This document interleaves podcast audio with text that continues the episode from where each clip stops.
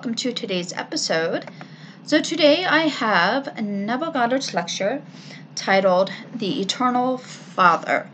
Uh, this one's about eight pages long, so I'm going to do this into two short episodes uh, just so I don't run over time. All right, so Neville tells his audience tonight's subject is the Eternal Father. Perhaps tonight you may desire fame, health, or things of this world. But, although you may not know it, what you are really seeking is the Eternal Father, for you are searching for the cause of all life. The fatherhood of God is the central doctrine of the Bible, and one day you, an individual, will transform this doctrine into a first person, present tense experience.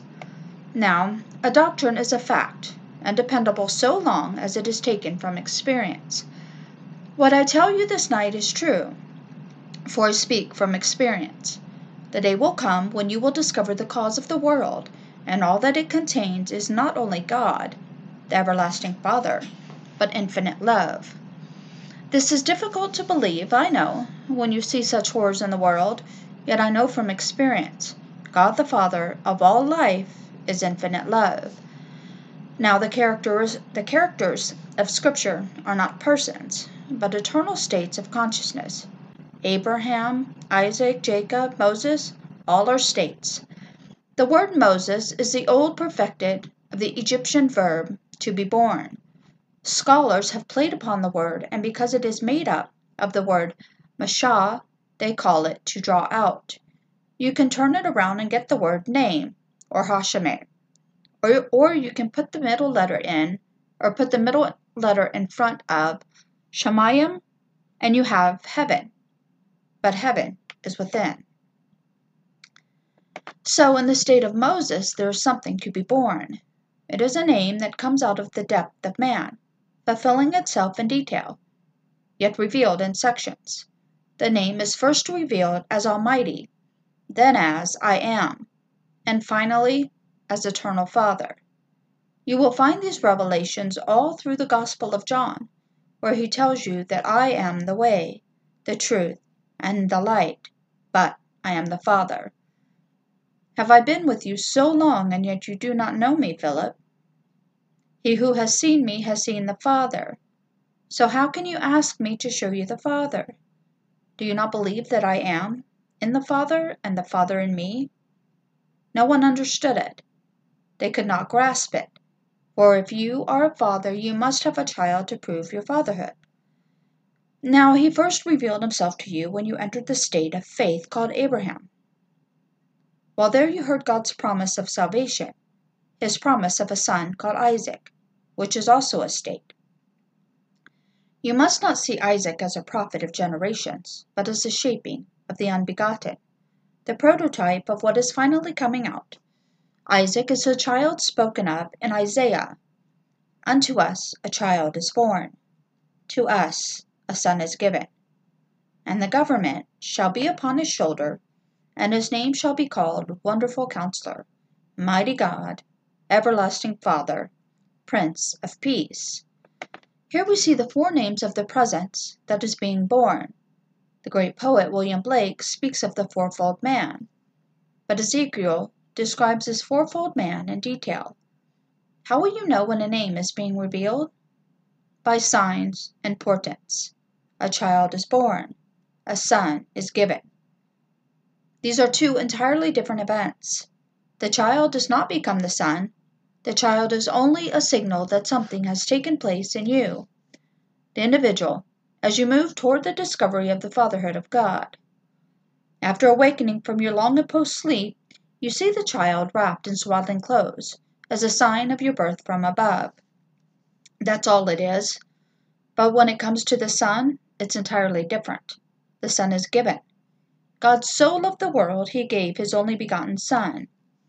Who is he? David tells us in the second psalm I shall tell of the decree of the Lord, he said to me. Thou art my Son, today I have begotten thee. Now, David is not a person as you are or I am, but the personification of eternity. He is the sum total of all the generations of men, and their experiences fused together into one grand whole. That concentrated time in which all the generations of men are fused, and from which they all spring, the ancients personified as eternity and called it David. He is the Olam of Scripture, who was asked, Whose son are you, young man? The word young man is Olam. Inquire whose son the stripling is.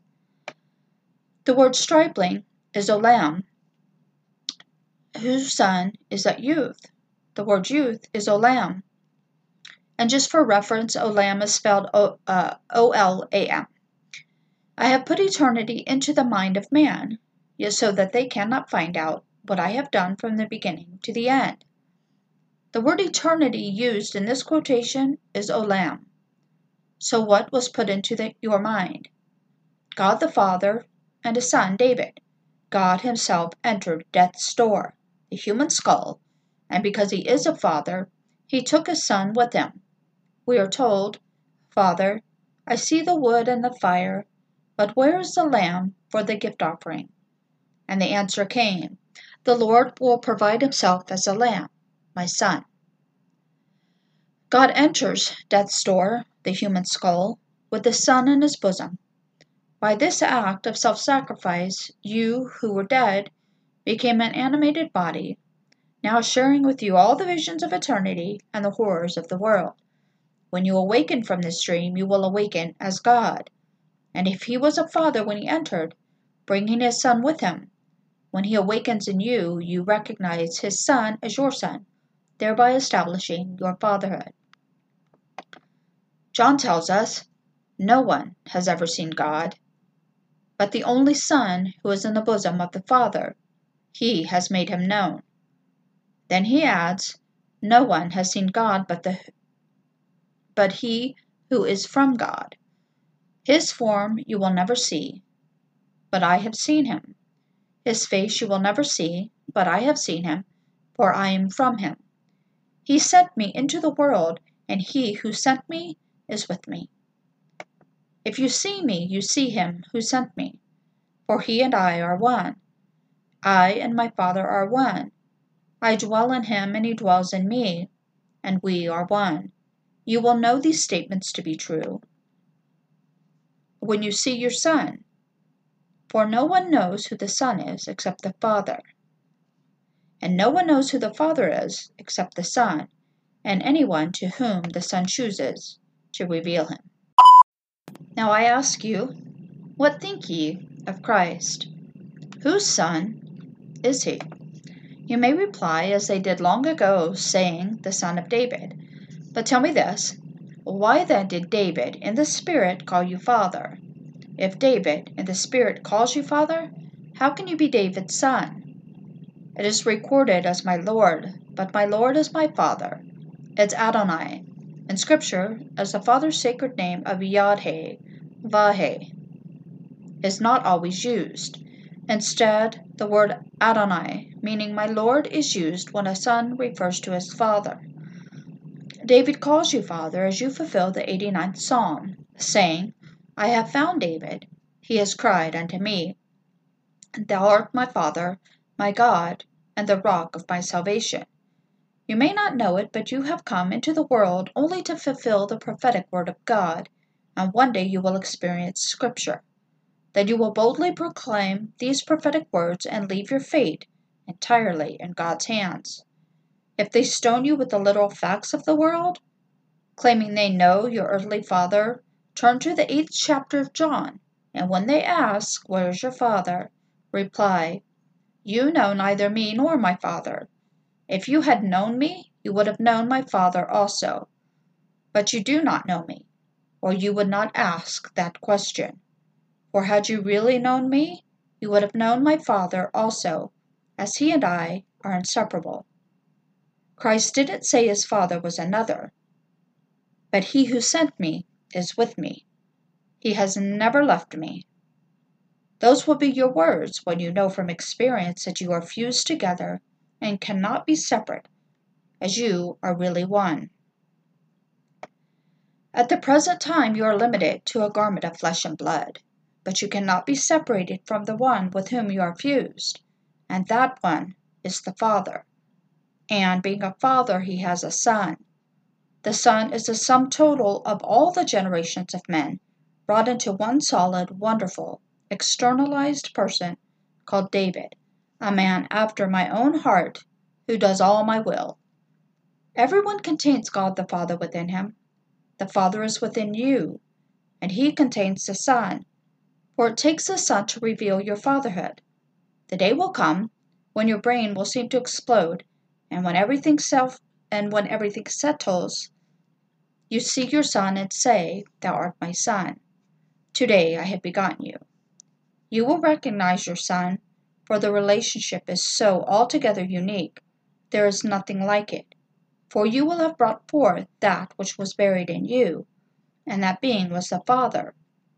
Then you and he are one. Okay, I'm going to end that here. So again, this was really short, but um, I don't want to. I don't want to go over. okay, so thank you so much for joining me um, for this episode.